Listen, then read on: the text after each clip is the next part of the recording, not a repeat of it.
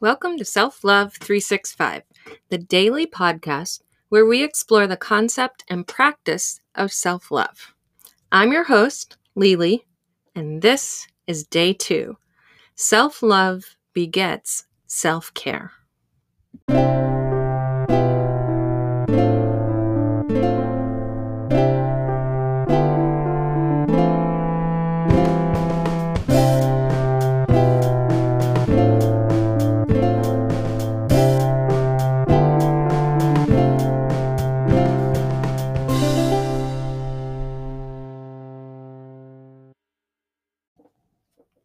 Hello.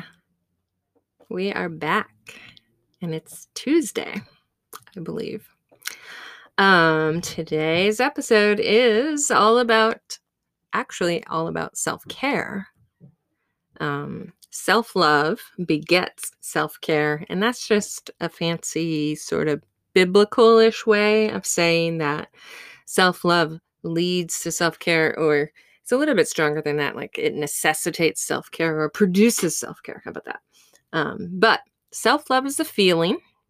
Okay. Self care is the doing. So love is the feeling, care is the doing. This is the same for other loving relationships, right? You show someone love by caring for them. Um, but it's important, I think, very early on, on day two, to think about this distinction, um, to make sure we're all on the same page, for one thing, and just to sort of sit with this difference and what it means, and also sit with the ways that self care and self love overlap or feel as though they overlap. Um, they're not the same thing, they are related to each other. And I also think this is important to talk about because we're very familiar with self-care by this point in modern society because it's it's been everywhere now for about I want to say 5 years. Um, it's certainly been a part of my life for 5 years. And so we feel like, yeah, you know, we have this. We we've got self-care down. We know what it is. We understand it. Um, and I felt that way too for a long time. But at the same time, we, even though like there's this part of us says, oh, yeah, I get it. I get it. Self care. Um, that's a thing everybody does. We also struggle with it.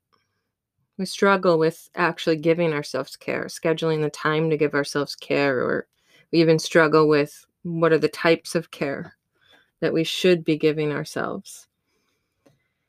So um i think that the reason we struggle with self-care is that we don't understand the the motivation.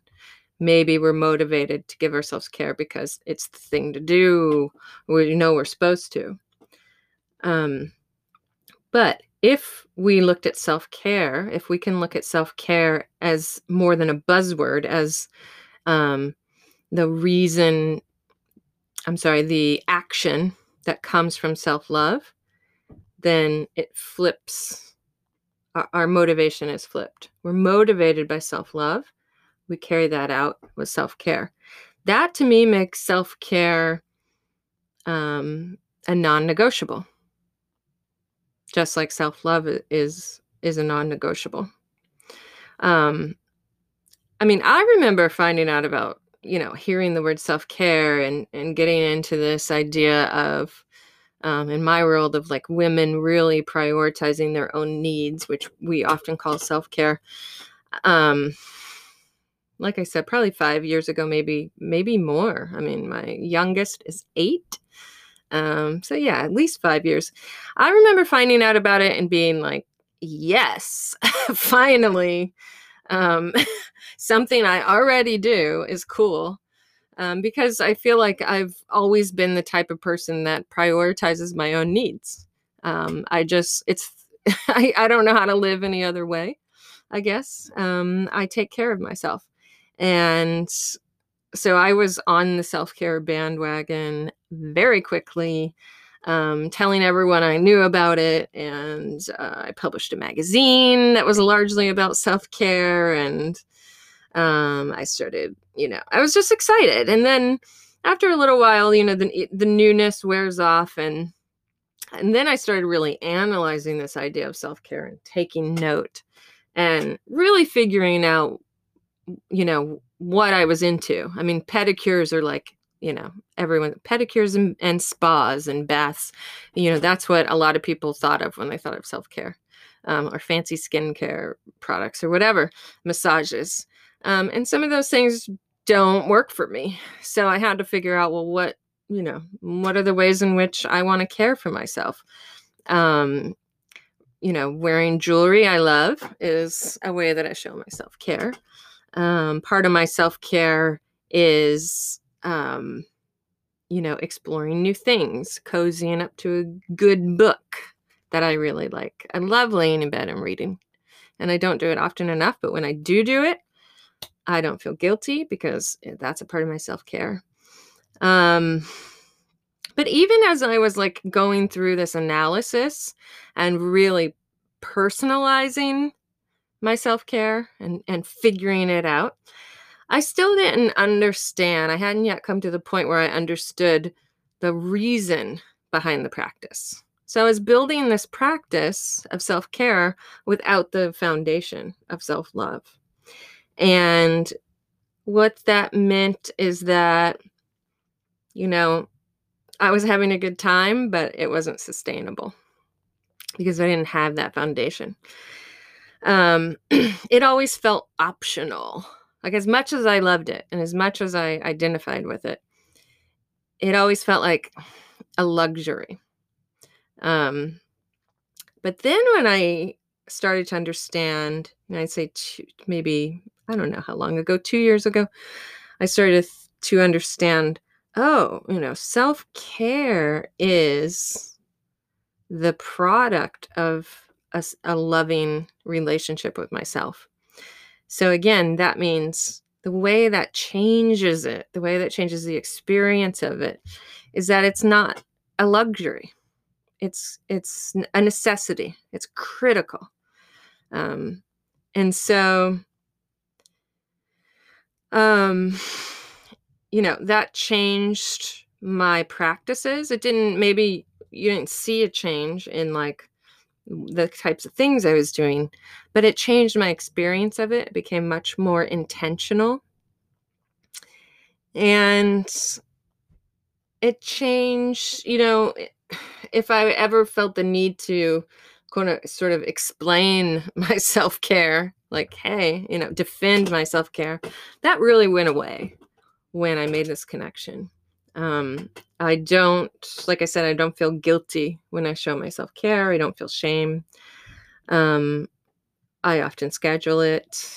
Um, and I, I, yeah, I mean, we we can't feel shame because shame and love don't go together.